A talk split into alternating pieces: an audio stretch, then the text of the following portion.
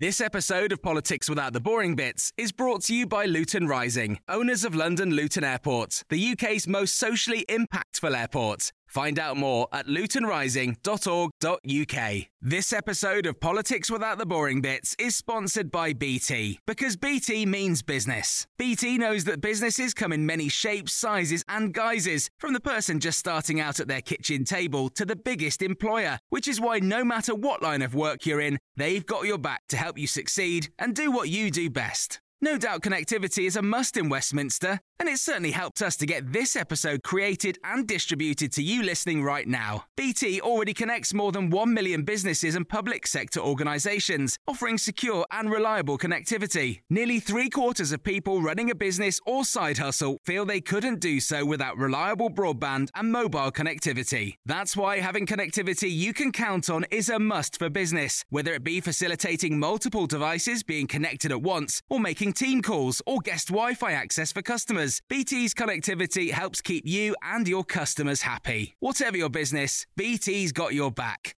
Search BT's got your back. Hello, you're listening to the Times Red Box Politics podcast. I'm Patrick Maguire. We've got a great podcast coming up for you today. It's PMQs. Yes, not Prime Minister's questions, Patrick Maguire questions. I'll be joined by Isabel Hardman and Lara Spirit to answer everything you wanted to know about British politics, but were afraid to ask. But before then, it's time for today's columnist panel. The Columnists on Times Radio. Yes, it's a Wednesday, so I'm joined, of course, by Robert Crampton. Hi, Robert. Hi, Patrick. And Alex Thompson is not here, but instead, as is customary when I'm sitting in for Matt Chorley, I'm joined by Phil Tinline, the historian, broadcaster, author of the Times Political Book of the Year, and uh, Patrick Maguire, radio show regular. How are you, Phil? I'm fine. How are you? I'm very, I'm great. Great to have you, of course. you. Uh, I should say, Phil, last week, and you can listen back to this on the Red Box podcast if you haven't heard it. We discussed why August uh, isn't silly season, uh, and almost as if to rebuke us for that, there's a there's a story about a big cat, a panther, uh, prowling. Uh, the uh, the fields of England in the papers today, so I feel you know maybe we were premature in declaring August the most serious month. Uh, Robert, have you ever seen a big cat? No, but I mean, you could still say it was serious because if it were true, if, it, if it is real, then that is actually a proper. that- That's quite an important story. Is, is it in Blackburn? Somewhere like that. It's the Staffordshire Panther. Oh, it's calling it. Staffordshire, right? Because we had the we had the, the we had the beast of Bodmin, don't we? And Yeah, the beast yeah, of Burford, I think. Uh, your producer was telling me about the beast of Burford. The Beast of Burford. Uh, yeah, I think I love these stories. Uh, they're great to write about. You've never been sent in pursuit of a big cat. Uh, no, not in pursuit of a big cat. I think I might do want to think about a big fox once. They found a 38 pound fox in County Durham, Wow. which is getting to the stage where you're having to starting to worry. What sort of size is that? Like, what, what would you compare it That's to? like a pretty big dog. I mean, yeah, because you know they say if cats and foxes were our size, they'd eat us. Well, they, that's sort of getting towards the stage where you kind of want to be. did you see? Did you see the thirty-eight pound? Uh, It was dead. Oh, it was dead. Yeah, they found it. Not at your hand. No, Ah, okay. no. Uh, Phil, ever seen a big cat? Um, not in that sort of context, no. I mean, the thing that struck me about this story is the quite airy way that the documentary maker, who apparently found this photograph, this big cat, we don't actually know the date of the photograph, weirdly, um, said that apparently it was quite common until 1976 to keep these as pets, and then the law changed in 1976. You didn't, you had to have a license or whatever, so people just released them into the wild, apparently, which I didn't know. But the, the the level of unintended consequences about that law is, to me, and this is very sadly how my brain works, rather like the way that Shirley Williams tried to turn the uh, direct grant schools into comprehensives and two thirds of them went private. So I will now, every time I think of that, I think of uh, Jim Callaghan apparently releasing big cats into the southeast. That's like alligators in the New York sewage system, isn't it? I think Oh, that's yeah. the myth. You know, people getting baby alligators and then flushing them down the loo. slightly have that caliber. Yeah, Yeah, yeah. yeah. Yeah, you know, or pizza eating turtles. Um, you know, Horses Rob. in the tube. No, they definitely exist. Uh, f- yeah, no, they definitely, definitely. I've seen a film about it. yeah, uh, uh, that that acclaimed documentary feature. Uh, Phil, I have to say, I'm delighted you mentioned Shirley Williams. Merely two minutes in, this feature is not. This segment is not going to disappoint. Uh, right, we've been discussing the silly, uh, but let's. Uh, Let's return to the day's big story. Uh, serious things are still happening in August, Phil. Inflation, uh, good-ish news for Rishi Sunak. It's down, but it's still high. Wages uh, went up yesterday. The Prime Minister declaring there's light at the end of the tunnel. Is it that straightforward? I mean, no. The signals seem to be pointing in two directions at once. I mean, you know, the period for which wages went up yesterday is April to June. These figures are for July. So, you know, we'll see what happens when when we see the figures for both periods. But I mean, wages are still behind you know uh, price inflation. And there was quite a lot of commentary yesterday that uh, it's in the middle and high range of wage inflation that, that it's actually strongest because it's sort of people paying companies paying more to retain their staff. You know mm. private sector is higher than public sector etc so it still feels like the pressure is ending up on the lower end. So you know the the solution to this you know apparently is going to be of course another rise in, in interest rates of a quarter of a percent. But you know that's to try and reduce discretionary spending on things like holidays and so on which is at the the top end. But whether that actually works it depends slightly on whether the banks actually pass it on to savers and people, people are encouraged to save money instead. Well, before we came on air, you were talking sharing your horror story of paying thirteen pounds for two sandwiches. So the inflationary yeah. crisis is not going anywhere. Uh, no, it doesn't seem to be because uh, the food inflation in particular is still up we're about 12, 12 and a half something. Fourteen point eight. Fourteen point eight, uh, which is what kind of impacts you on a daily basis. Uh, I mean, I think energy prices are coming down a bit, which is the yeah, main, that's the, the main, it, yeah, the main cause yeah. of the uh, of the drop. So, no, I mean, it's yeah, it's it's good news ish, better than it um, going up still. But I can't see this as a sort of launch pad. I mean, this is it's been talked about a launch pad for uh, Sunak to get back on track in and get to the end of his tunnel in September. I can't see it doing that. Well, Phil, looking back at history you know, is it possible to draw a straight line between, you know, falling inflation and sort of politicians being rewarded mm. for it? Can, you know, is, you know, is there? But you know, because the most obvious example we're looking at rising interest rates is what we think of of Black Wednesday and, mm. and mm. you know people making up their minds that they weren't going to exactly. have the Conservative yeah. Party back after that. Well, I mean, if I mean, I know I talk about this all the time, but if you look at the, indeed on this feel, show, indeed, uh, quite a propitious period, again, a useful period to compare the one we're in now, possibly the sort of dying end of uh, an orthodoxy. You know, uh, the, the, Callaghan government was getting inflation down. You know, mm. it was a lot lower by you know 1979. I think it was about 10 percent. I mean, the Thatcher government then came in and pushed it even lower in, in, with costs that we know. Mm. But you know, it was 25 percent in 1975. Little good did that do the Labour Party. Mm. So yeah, it's a factor, but not the only one. I mean, Ken, yeah, Ken Clarke's stewardship yes, famously, of, the, yeah. of the economy was pretty good, wasn't it? 1992 to 97. I think it was pretty sensible. Uh, but it didn't make any difference because people made their minds up in 92, right at the beginning of that uh, parliament. Yeah, and the Labour and, Party has a lot to thank Ken Clarke for, actually. Yeah, it really does. Indeed. Uh, right, we've been talking about inflation. You know, I think that's uh, not quite what Rishi Sunak uh, would like to have heard. Uh, but Phil, you've been talking you've been talking right about something very different recently. General Edwin Walker. Yes. Who was that? So this is this extraordinary character who was uh, a kind of Second World War hero, serves in Korea, looks after prisoners of war's interests and so on. Um, and he, in 1957, is at this famous, infamous moment uh, in Little Rock in Arkansas, where nine school children, nine black school children, want to go to school, and a kind of baying mob of segregationists stand in their way, and the National Guard is sent in. The, the, sorry, the 101st Airborne is sent in, and the Commander General Walker to stop them uh, and does so successfully. But the problem for Walker, of course, is that he is actually on the side of the segregationists in his head. So he leaves the army, and, and when the next big flare up happens uh, five years later, he's on the other side. Wow. Uh, and so by that point, obviously, he's had to leave the army. But what's really extraordinary about him is A, that he becomes this sort of potential leader of the sort of far right, but also that there's quite a lot of people in the military at the time who seem to think in a similar way. So, in one way, he's a really strong pre echo of today. The book that I've been reviewing is, you know, about him as a sort of deep state conspirator. He mm. talks about the control apparatus. He worries about you know brainwashing through school textbooks. He worries oh, about yeah. the lying media. All this stuff. But the thing that's really striking to me about it is is the, the worries, the nightmares are the same, but actually they're cited in the military, not the politicians. It's the politicians who are solving the problem.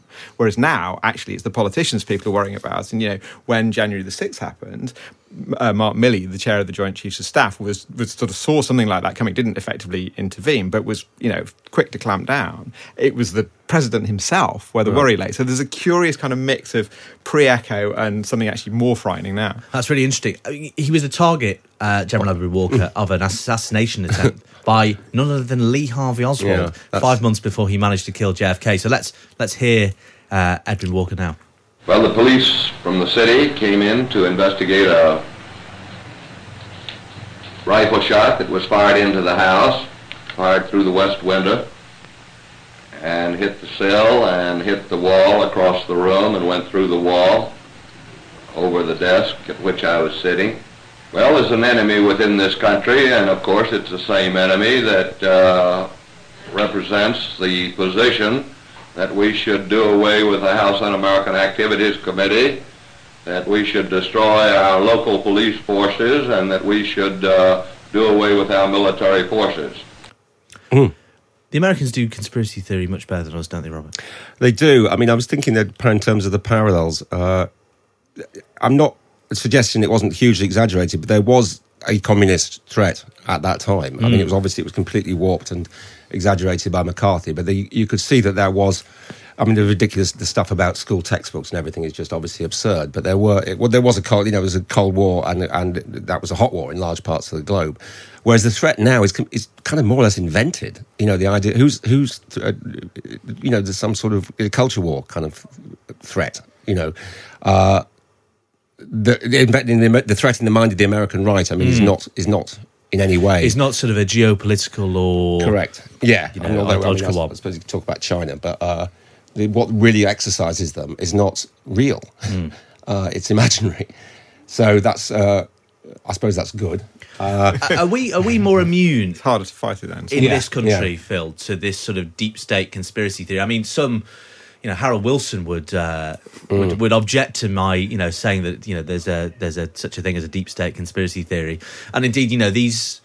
These uh, the complaints about the deep state recur. It's something uh, the far left say about Jeremy, uh, Mm. not Jeremy Corbyn, about Keir Starmer, that he has come from the deep state. Oh yeah, I mean we we're definitely not immune from it. I mean I think America has a particular version of this, basically because of its misinterpretation of how much power George III had in 1776, uh, and they sort of see this. You know, I mean it says in the Declaration of Independence, you know, we have to stop this absolute despotism that George III is plotting for us. George III was not plotting absolute despotism. No. If he had been, he might have won. hence the Second Amendment and all the rest. Of right, exactly. From that. Exactly, exactly. So America has a very particular version of it, but we, we certainly have a version of it too. Mm. I mean, you know, we're founded on a revolution too. If you go back far enough, you know, in some ways, one that also affected America. So you know, we're not that different. I mean, we're both shaped by the 1640s, both countries. But no, I mean, we do have a version of it. And you know, and you mentioned Wilson. I mean, Wilson absolutely was thinking this sort of way Mm. in the 1970s. I mean, I made a series for Radio Four earlier in the year about you know how he thought that there was this sort of coalescence of you know figures in MI5, figures in the military, and so on. You know, partly around Rhodesia, partly around inflation. It's sort of big kind of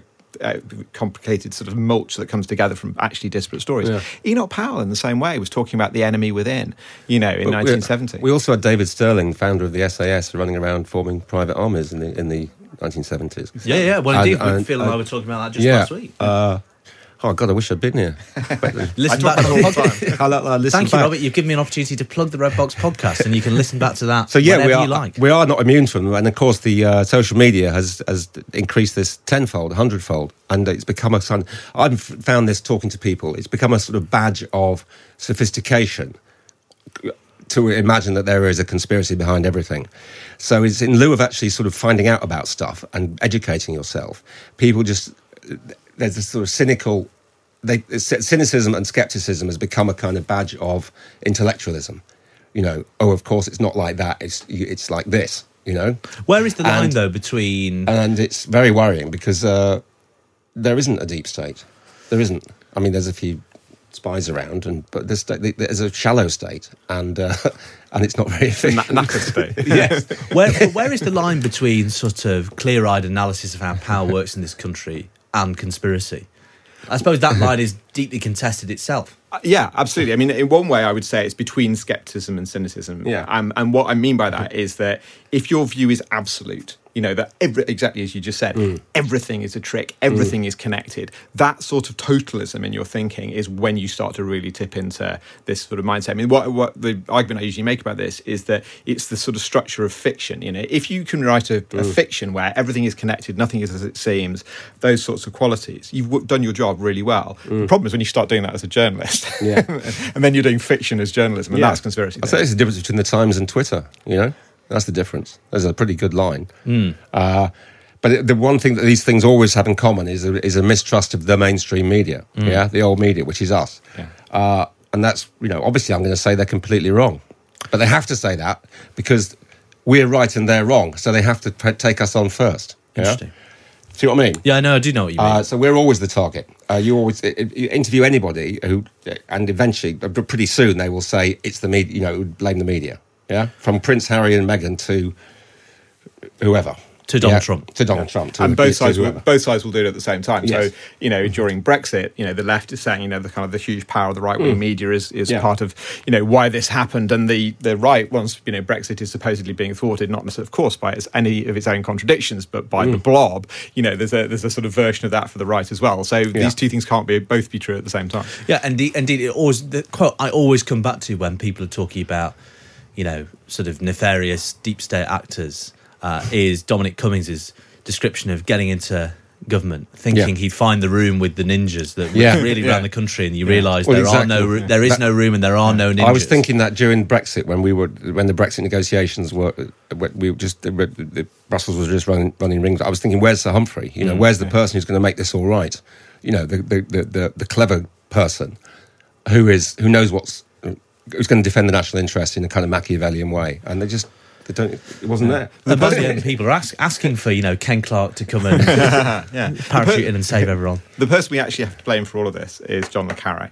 Yes. Uh, because I think I was going to mention Hollywood actually, but Right, God, yeah, but this is where this is where the phrase "the deep state" comes Yeah. from. It comes from a John le Carre novel, Yeah. uh, and what he's actually talking about is the sort of semi-privatization of intelligence and Yeah, so on. And yeah. it, it's sort of it's picked up by a guy called Mike Lofgren, who's this quite mild-mannered Eisenhower-style Republican, Ah. in a book uh, t- talking about how American democracy is being taken over in this way, and then Trump nicks it. And Eisenhower himself talked about the military-industrial complex, yeah. did, not he? Yeah. But I would say Hollywood because I can't I can't remember a Hollywood thriller uh, in the last 25, 30 years that didn't end up with it being a rogue faction within the CIA who were to blame for everything. Yeah, mm. think of that film "Enemy of the State" with Will Smith. Yeah, it's there's always a kind of uh, Jon Voight figure sitting in a room beyond a room. Yeah, who's a, who's fi- fixing everything and kind of killing senators and and it's all you know and it's all the meeting with generals and starting the Vietnam War, JFK, all the rest of it. Well, if you do and look- it's all nonsense. Well, is Uh, it all and yet nonsense? it- because you look back through history. For the most part. I don't take- intelligence services have gone up to some pretty shady stuff. Over yeah, but you years, take one percent, one percent of what the American, what the CIA did. Say, for instance, there's a Mm. great speech in JFK by Donald Sutherland where he goes through the whole history of post uh, post-war American, and some of yeah, some of it's true, Cuba and all the all that stuff, but only a little bit of it, and it didn't really wasn't very efficient. whole chapter in my next book. It's less than five minutes now until kick-off in the Women's World Mm. Cup semi-final between England and Australia. The Times' is Poppy Koronka is an Aussie-run sports bar in London. Mm-hmm. Hi, Poppy. Hi, Patrick. How are you? I'm very good. How's the atmosphere? it's brilliant here. The tables are filling up. Um, every single table is booked out, so we are having to stand. It's quite a friendly atmosphere. They've got both Australian and English flags on the bar, and yeah, the all Australian bar staff is very excited for the match. Well, I was going to say Yeah, you should say you're at. Belushi's, which is attached to an Australian hostel with. Aussie staff. Are you? Do you feel like you're in a minority? I do. Do you know what? There's more people in Australian colours here than there are in English ones, and there's quite a few, you know, accents. More Australian accents than English ones around. That's no, definitely true. I mean, if any Australians are listening, indeed, we've got an Australian producer on the show, will reprimand me for saying, uh, you know, people in Australia don't actually drink Fosters, but are people on the Fosters in Belushi's already? You know what? I haven't taken note. I've had to go outside because it's a little bit quieter, but um, I will be finding that out for you. Uh, but will people, you know, is it quite boozy inside? Yes, it is. Lots Good. of pints coming in. Lots of people That is- getting on it to watch That is the least surprising thing I've heard. the What? Uh, World Cup semi final between England and Australia, and people are drinking in the morning. I'm shocked. Uh, Robert, you've uh, written about women's football in this tournament recently. Yeah, I wrote about it after the game, uh, the nil nil. Uh, with Nigeria, which was a, uh, sorry, it was yes, it was nil nil. Yeah, it was, yeah. and then it went to penalties. Uh, saying that uh, what a good game it was, even though it was nil nil. It can be, you can still have a cracking game when it's nil nil, and uh, how contested. Because I've heard this kind of they, accept the received wisdom from a lot of men, and these- these are men who are uh, kind of friends of mine, so therefore I hope reasonable, decent chaps. Is that oh yeah, it's great, really skill level's gone up, blah blah, but it's basically a different game, isn't it? Yeah, in, in terms of lack of physicality and so forth. And I thought uh, it's basically condescending. Uh, and I thought the England Nigeria game kind of gave the lie to that. Uh, it, was, it was a pretty physical match, and uh, I wrote saying it's time to, you know, give a. I mean, this has been written before, and uh, to give the women's game its due. Have you been watching it in your house? Yeah, yeah, my, and uh, my daughter and wife are very keen on it, and uh, it's an enormous. I think it's a, it's a huge uh, I mean, it, it's, it goes without saying that it's an enormous bonus for women. I mean, it, it makes you think, really, when all those years of the sports pages being totally dominated by men's sports. And you think, well, why was that? Was that really was kind of a bit unfair. Uh, and now that uh, that is less the case, that's got to be a good thing. Well, the national anthems have just been sung uh, in uh, in Sydney. Uh, Poppy, did you hear a big blast of Advance Australia Fair just then? Yeah, I was about to say, did you hear all of the cheers as they came on? There was, um, yeah, quite a few weeps in the room. Everyone very excited to hear that, and Well- everyone's glued to the screens now, sort of gathering around. Well, I'll let you dry your tears and head back inside. Poppy Koronka, Times reporter. Phil, I should say you've not followed football since the 1982 Men's World Cup. uh, will you make an exception today? Or will you be heading back to the British Library? Uh, I may possibly be doing the latter. Yeah, I mean, I've spent far too much of my life worrying about political nightmares and Shirley Williams and comprehensive schools. It's very sad, I know, but um, you know, suffice to say, this seems to me, from a you know a, a passing distance, to be absolutely brilliant. And anything that can kind of take some of that, you know, horrible condescension out of it, you know, fantastic. You should have kept going because we started getting a bit better after 82. Got to the quarter final in 86. I just obsessed semi-final in Paolo- 99. Paolo Rossi, Paolo Rossi and Dino's Zoff are just etched in my Yeah, oh. Paolo Rossi. Love Paolo Rossi. yeah, everybody remembers their first World Cup. The first World Cup I remember. Mine was 2002. remember in my se- head, Ireland are, Yeah. a, Ireland are a good football team. 74. 74. Germany, Yeah, Cruyff, uh, Germany, Holland in the Ah, of course. Yeah, I cried. Did you? Well, yeah, because the Dutch was, it was a romantic thing, wasn't it? you're it? such a hard man. I know, and now I think I love Gerd Muller. He's my favourite footballer ever. So And were, Oh. were England not in that one? no, didn't Right, qualify. yeah. Didn't qualify in 74 or 78. That's right. Don Re- Don Revie. Early person who went and take, took Gulf Gold, wasn't Mm. yes, he, Don first Revie? one. Yeah. That was Robert Crampton and Phil Tinline. Remember, you can read Robert in the Times every week. Just go to thetimes.co.uk to get yourself a subscription.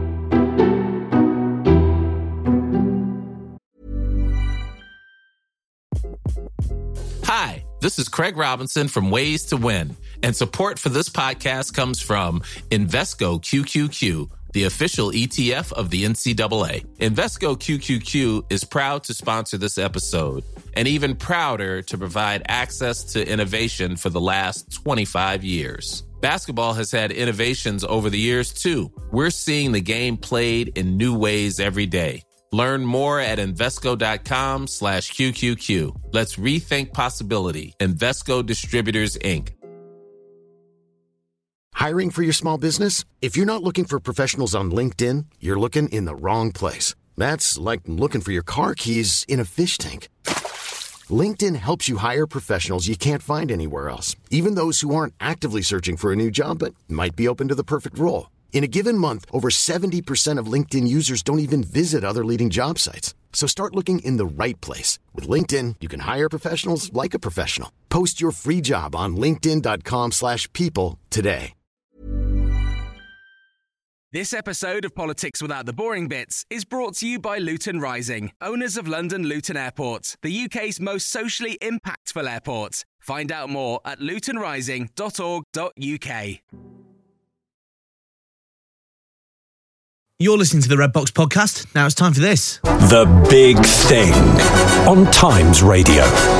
Put on a proper suit, do up your tie, and sing the national anthem. What a good idea. I am a fighter and not a quitter. Weak, weak, weak. And we not only saved the world, uh, saved the banks, I'm saying, or with Captain Crasheroony Snooze Fest. I've got a question from Stephen. Shut up a minute. Uh, it's 11 o'clock on a Wednesday, so normally we'd be eagerly looking forward to hearing Rishi Sunak and Keir Starmer uh, exchange something approximating to questions and answers in the Commons chamber. But we're deep into parliamentary recess, so no PMQs this week. Or is there? Order, order. I call Patrick Maguire. Well, thank you very much, Mr. Speaker. For our big thing today, we're doing our very own PMQs. Yes, Patrick Maguire's questions. You see what we did there. You can put any burning questions you've always had, but have been afraid to ask to me, and more usefully, our expert panel in the t- in the shape of Times Red Box editor Lara Spirit. Hi, Lara. Hi, Patrick. And our political commentator Isabel Hardman. Hello, Isabel. Hi there. Uh, they both join me now, uh, and I wanted to ask you both: Does the nation miss PMQs when it's not here, Lara? Particularly in its new iteration of people not saying anything at all. I miss I miss PMQs when it's not here, but I think I'm probably I'm probably among very few exceptions to What do you think? Do you miss it? Uh, do I miss it? Um, mm, yes, for professional reasons. Isabel, I mean, you're, you opened the legendary burn book of terrible backbench questions. I mean, so you miss, you you must miss it. You, you know, the attempt to sh- uh, the opportunity to shame people.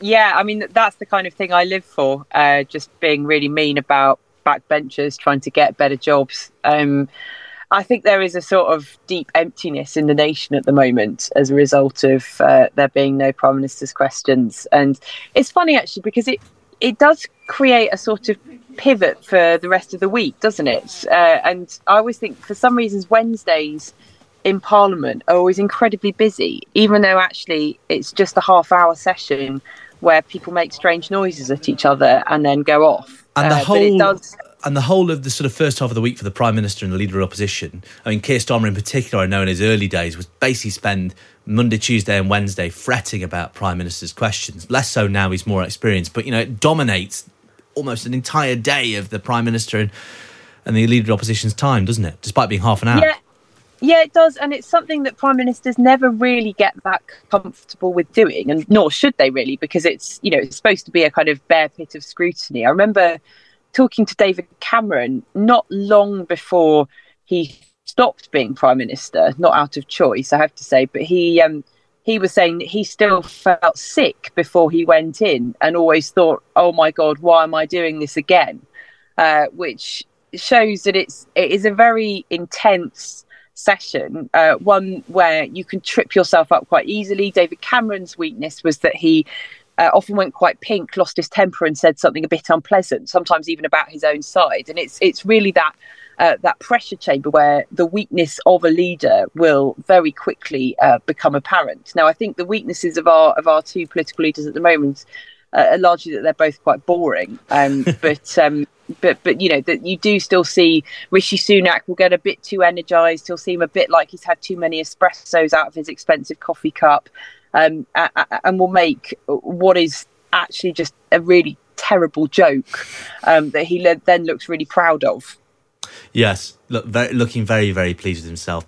Uh, right, that's our primer on what we're missing, but what we're going to give you is even more interesting. Uh, Prime Minister's questions, not Prime Minister's questions, Patrick Maguire's questions. We've had loads of questions this far. Uh, I'll ease you in uh, with one about the b- day's biggest story, nothing to do with politics. Uh, will the Lionesses win to save me the agony of watching, says Sarah Pye? Lara.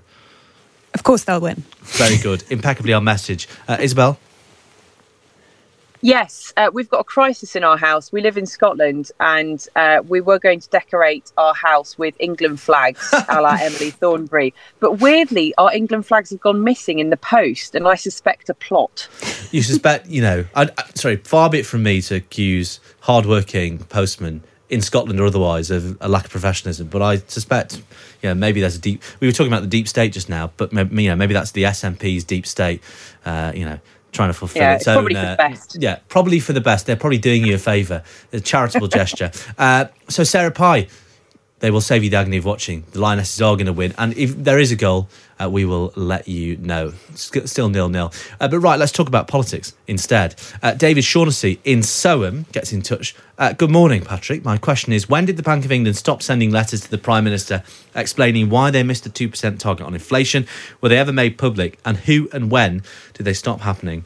Uh, and why? Uh, David, I can tell you they actually are public. The letters between the Chancellor and uh, the Bank of England. Uh, if you just go on the gov.uk website, uh, HMT open letters between the Governor of the Bank of England and the Chancellor of the Exchequer. Every time the inflation target is missed, um, the Chancellor and the Governor of the Bank of England exchange letters. Uh, so there you go. That's a very simple answer to your question. Not much shame attached to it, though, Isabel, missing this inflation target. You know, back in the day, those exchanges of letters would have been, you know, the, the Bank of England under huge pressure. Now it seems that the target basically doesn't exist. Yeah, it's it's interesting, isn't it? Because they're they're just not worth reporting anymore because they have to happen so regularly. But what is interesting is the way in which Downing Street, Prime Minister talk about the Bank of England more generally. We obviously had that huge wobble uh, when Liz Truss was threatening the independence of the Bank of England during her short tenure. And it's something that Rishi Sunak has been very, very careful not to go anywhere near in Mm. terms of appearing to threaten its independence or indeed really criticise the Bank of England. Even though if you talk to Tory MPs, they'll say, you know, the bank was was very slow to deal with uh, warnings of um, rampant inflation uh, and that actually um, you know, some of the actions of the Monetary Policy Committee have not been helpful. You never get that line uh, from Downing Street uh, at all because there is that anxiety about returning to the the market uh, worries of the Truss era. Well, you do hear that sort of frustration privately from Tory MPs and people in Number Ten, don't you, Lara? Yeah, you do. And I think um, this whole cycle of letters and figures is obviously uh, only of a particular use when, as you say, it's newsworthy if you miss a target. And obviously, that 2% target I don't think is forecast to be met again until late 2025. So we'll be in for many more public series of letters. But it is Rishi Sunak in many ways by making it one of his, if not the biggest flagship priority of his five priorities, one could argue, um, a big thing in the news. Like every month we eagerly await these inflation statistics. And that's not necessarily something that news editors alone are obsessed with. That's something that is also being driven by Number 10 and their own obsession with inflation. Some Tory MPs would say, an, o- you know, an overly, um, an overly anxious obsession with inflation at the expense of what they might like to see, i.e., tax cuts, uh, other kind of, you know, content like you know coalitions of people like public sector workers might also say an overemphasis on that compared to other things or at least that it is being used in some sense as a possible excuse uh, for making decisions that they might otherwise want so i think you're right to say that excuse me that uh, you know these letters aren't necessarily all that newsworthy anymore but it is interesting that they're public because uh, I, I didn't actually know that they were they were still made public Still make good public service. Yeah, as ever, you can find almost anything you want to know about British politics on the gov.uk website if you look hard enough. Uh, often, um, not they don't make it easy for you, gov.uk, but it's all there. Uh, right, thank you to David Shaughnessy in Soham. Hope you've answered. Uh, we've answered that question. Uh, let's go to our first caller, Tony Reid, uh, who's getting in touch from London. Hi, Tony. Hello, Patrick. How are you? Uh, very well. All the better for hearing from you this morning, Tony. Feel free to ask us your PMQ.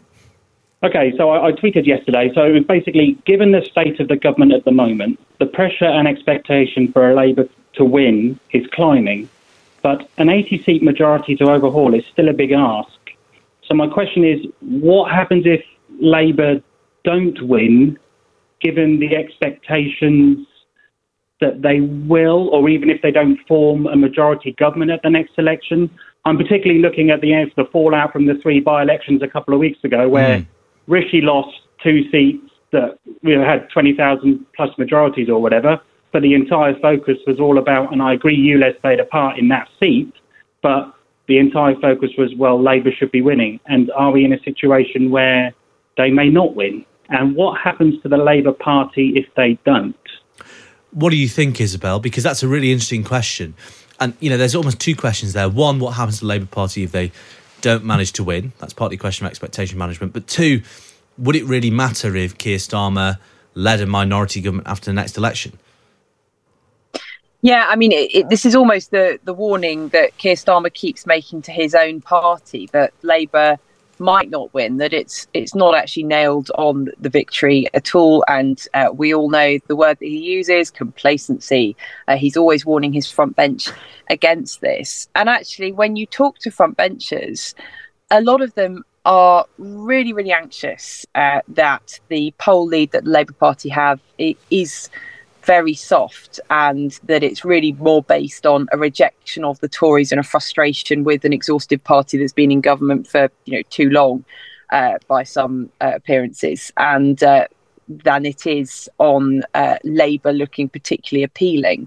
Uh, and so there's a push within Labour for Starmer to uh, you know, set out more of his stall, be more radical, and you do sometimes see him him doing that uh, on certain policy areas. He, you know, particularly thinks that, that health is one of those areas where he can be quite, um, or he can push for a more radical agenda. Um, but there is still a chance that you could end up in a in a hung parliament, and we were talking about this on on the program last week, weren't we, about the possibility of Labour doing some kind of deal or not with the Liberal Democrats. Uh, so it is something that that is a concern. It, it, it's never the case before an election that you should be making assumptions about that result. I mean, the, the last time we did have that kind of election was 2017. We assumed there was going to be a Tory majority, and, And a bang, very big one like that, yeah. yeah, a very big Tory majority. And in fact, Theresa May lost the majority that she'd uh, gone into the election trying to increase. So uh, I think generally when we go in with confidence about a result, we tend to get a, a very different one. So I think you know that the general view amongst Labour is that there's still a, a, huge amount more to do just to get the brand into a place where uh, it feels like there's a you know a cause to play D Ream. Things can only get better. And I would say, Tony, you know, if Labour don't win the next election, and I'd say, look, even if the Labour Party is saying they're not complacent, etc., uh, etc., et I'd say the expectation in the Labour Party is that they will almost certainly form some sort of minority government at the very least at the next election. Um, but if they didn't even do that, I think all bets would be off as to the state of the Labour Party. Because the entire argument that Keir Starmer has made since he took over from Jeremy Corbyn was that this is the only way to win, to sort of throw everything, throw the baby out with the bathwater, as it were, after the Corbyn years and sort of return to that those sort of Blairite orthodoxy. So if he doesn't do that, then the reaction within the Labour Party, you know, not every single one of Jeremy Corbyn's supporters has left. The, the left are still, in historical terms, pretty well organised and, if not necessarily strong within the Labour Party at the minute. So the reaction to that, in terms of the internal politics of the Labour Party, would be really, really unpredictable. I mean, do you agree, Lara? I mean, you know, listening to Isabel there, you know, Labour very keen to say it's not a foregone conclusion. But I guess an answer to Tony's question is almost, you know, is there is it is there still a not negligible likelihood that Labour won't win the next election, or are we sort of, you know, is it a done deal? Well, it's interesting. Sometimes uh, when you talk to uh, some senior Tories, very often they will quite despairingly say, "Come back to me in X amount of time and see if anything's changed." I think there was a sense that perhaps these themed weeks over uh, summer, obviously last week uh, the Small Boats Week, this week the Healthcare Week, might do something to shift the dial. I think it now is probably regarded that that assumption might be slightly naive. I think the poll lead that we're seeing, you know, consistently above twenty points, is asking for something pretty dramatic to come in its way. But actually, some of the more optimistic conservatives will say, look, if Rishi Sunak does, and today's inflation figures suggest it's not, it's not impossible that he does, if he meets his inflation target, uh, if they are able to persuade some people in the public that that, that classic line around the uh, around you know Labour mismanagement of the economy and nervousness around Labour, or if there is something that happens between now and the election, then of course it's possible. But I think the more credible concern that a number of people have or that they want to talk about more is, as you say, that question of a minority government and what happens in uh, in that scenario. People quite keen to uh, to talk about the 1964 election in that sense that actually 1964, the 1966, of course, after so-called 13 wasted years. So obviously, with uh, with a, a, a, pretty analogous comparison, uh, they would some Labour people would say to now, uh, you know, Harold Wilson was actually forced on the back of a very poor inheritance di- uh, economic inheritance deal to hold an election relatively soon after that again because because the minority government had proved so unworkable. So I think in that situation, you can see that if you're looking at history, there are these precedents for, uh, you know, Labour can come in on a minority government. It is very difficult to get some things done, and voters will be looking at Labour. I think this is a nervousness when you talk to some people to turn the economy around. That's a very, very difficult thing to do. Tony Reid in London, what do you make of all of that? But and, and I, I, it's all about expectation. 80 seats is not an insignificant mountain that has to be climbed. Mm from even before a vote is cast.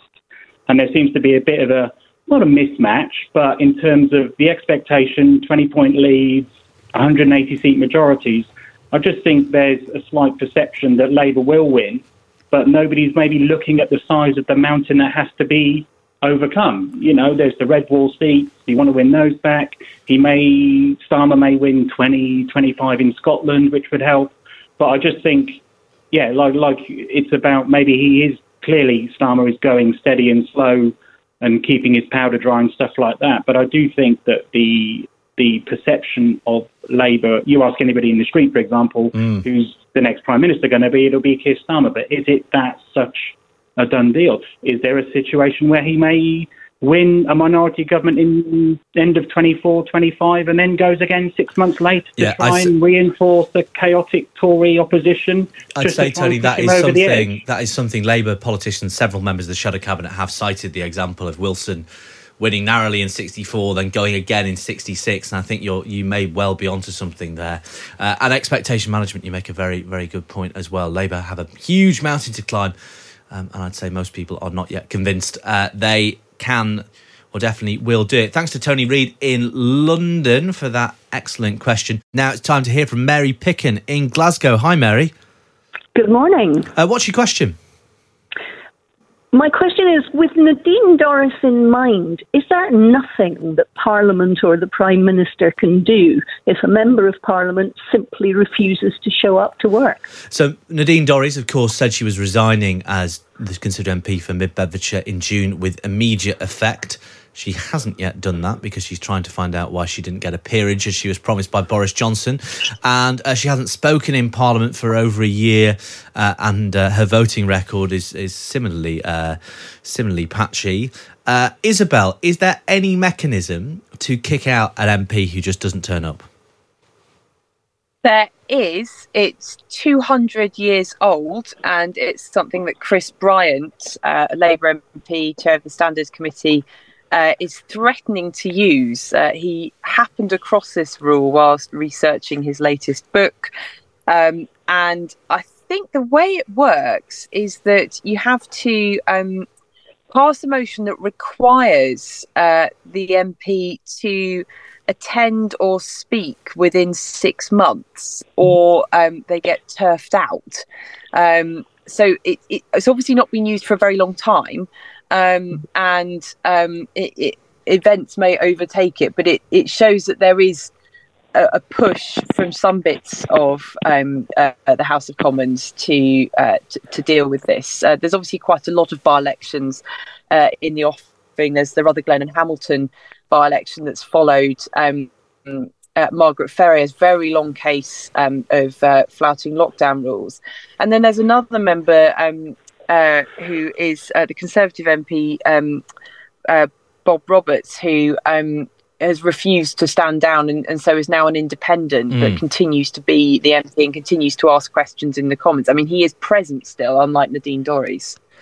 Uh, Lara, why, given that Nadine Dorries isn't turning up, she's no friend of Rishi Sunak, that um, that goes without saying. Why hasn't Rishi Sunak say, I don't know, suspended her from the whip given that she's sort of not turning up. If he's not, if, you know, if it's not straightforward to chuck somebody out, why is why does Nadine Dorries still have the Tory whip, given how vociferously she criticises the Prime Minister and, and Number 10? Yeah, on the one hand, you might say there's no love lost between those two individuals, and I think you'd be correct. But on the other hand, the uh, behaviour or the strategy of Rishi Sunak and his number 10 over uh, the wider peerages question and the specific question of Nadine Dorries' denied uh, peerage has been one of extreme caution and the hope of basically trying to wash their hands of it completely and to say these aren't matters of us, they've been decided elsewhere, etc., etc. Even when this kind of question of uh, the looming question of deferred peerages and uh, their constitutional appropriateness had been facing them for quite some time.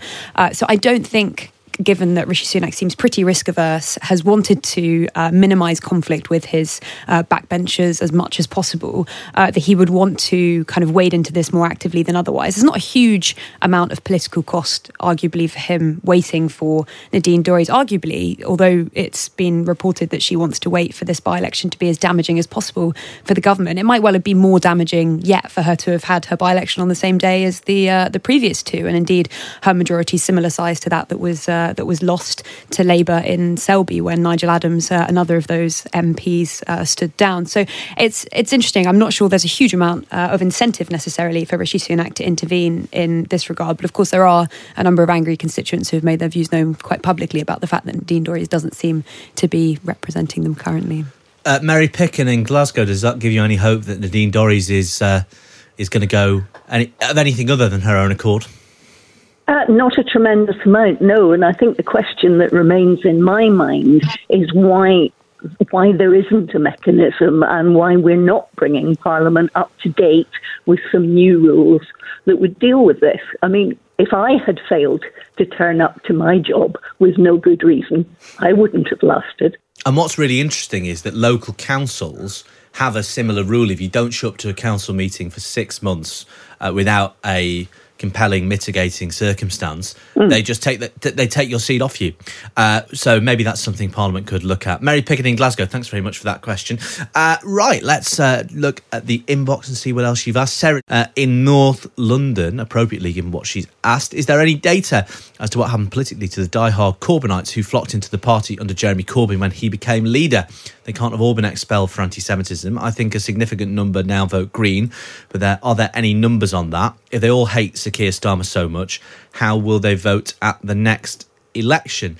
A couple of interesting questions there, Isabel. The first is about the Labour Party membership, and I would probably say to that, look, you know, the numbers have come down. It's sort of, you know, they've lost a you know good hundred thousand or so members since Jeremy Corbyn. Uh, so clearly, you know, the, the membership is higher than it was before Jeremy Corbyn, but lower than under Jeremy Corbyn. So there are still some what you would call Corbynites or left wingers in the Labour Party membership. But I think the second question Sarah Deitch has asked there is really, really interesting, which is: Is Jeremy Corbyn, uh, is Keir Starmer rather? Gonna face an electoral challenge from his left. He's focused so relentlessly on Tory voters, but you know, are the Greens, left wing independents, gonna cause him some trouble at the margins? Maybe. Yeah, this is really interesting. And one of the fascinating things is the reaction of those around Keir Starmer to falling membership figures. You'd expect this to be a source of embarrassment to a party.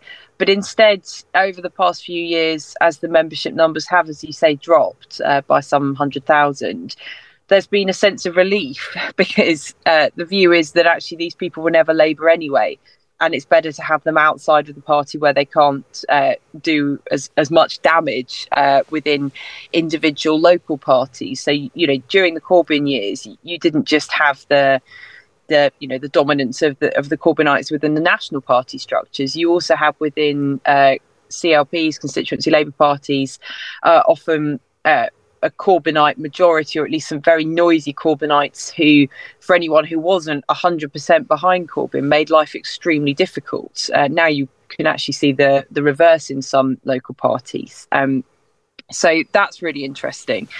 In terms of where they go uh, as voters, that's another really interesting question about how far uh, tactical voting goes, even amongst the sufficiently politically engaged to have joined a political party are they so annoyed with Keir Starmer that they might actually risk splitting the vote uh, within their own constituencies and you know the vote green uh, potentially bring in a, a different party uh, by taking the taking away from the labour vote or would they hold their nose when it comes to a general election and vote labour? It may well depend on who the local labour candidate is in particular but i think it's a really interesting question uh, how much does keir starmer annoy the left? He's really taken delight in, you know, making a point of not being Jeremy Corbyn's friend, not inviting him to his birthday party, and, and not letting him go back into um, uh, the Labour Party mm. at all. Uh, so does that does that antagonise people? Is that necessary to win back other voters um, who are more centrist? It, it's a really interesting question. It is a really interesting question. Thanks very much for Sarah Deitch in North London. Uh, Lara, I'm going to give you the final question. This one's from Archie Earl, uh, given you're a bit of a policy nut. Listeners may not know that about you. Uh, do you think UBI, universal basic income, could work in Britain? Which party do you think would be most likely to adopt the idea on a policy platform? You know, uh, you've heard people like Andy Burnham suggest this might be an answer, but sort of no major party leader has picked this one up. Why is that, and could it ever work?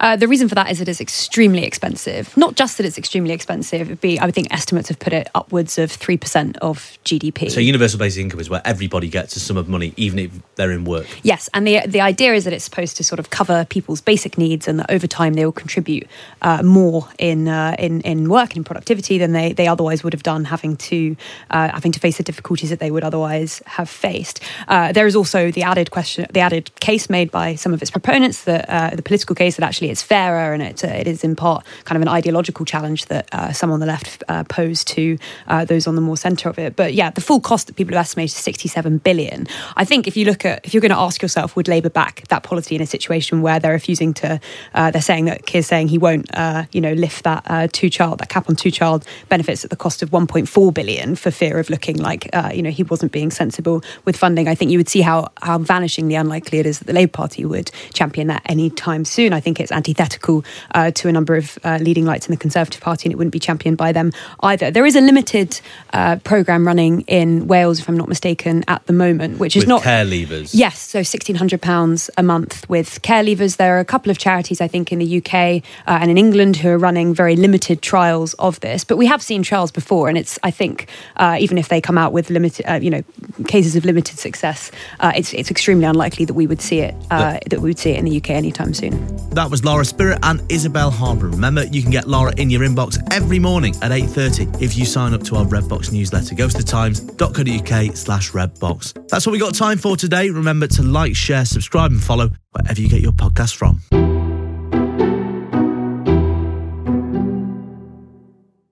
This episode of Politics Without the Boring Bits is brought to you by Luton Rising, owners of London Luton Airport, the UK's most socially impactful airport. Find out more at lutonrising.org.uk.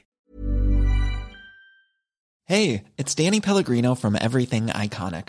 Ready to upgrade your style game without blowing your budget? Check out Quince. They've got all the good stuff shirts and polos, activewear, and fine leather goods, all at 50 to 80% less than other high end brands. And the best part? They're all about safe, ethical, and responsible manufacturing. Get that luxury vibe without the luxury price tag. Hit up quince.com slash upgrade for free shipping and 365 day returns on your next order. That's quince.com slash upgrade.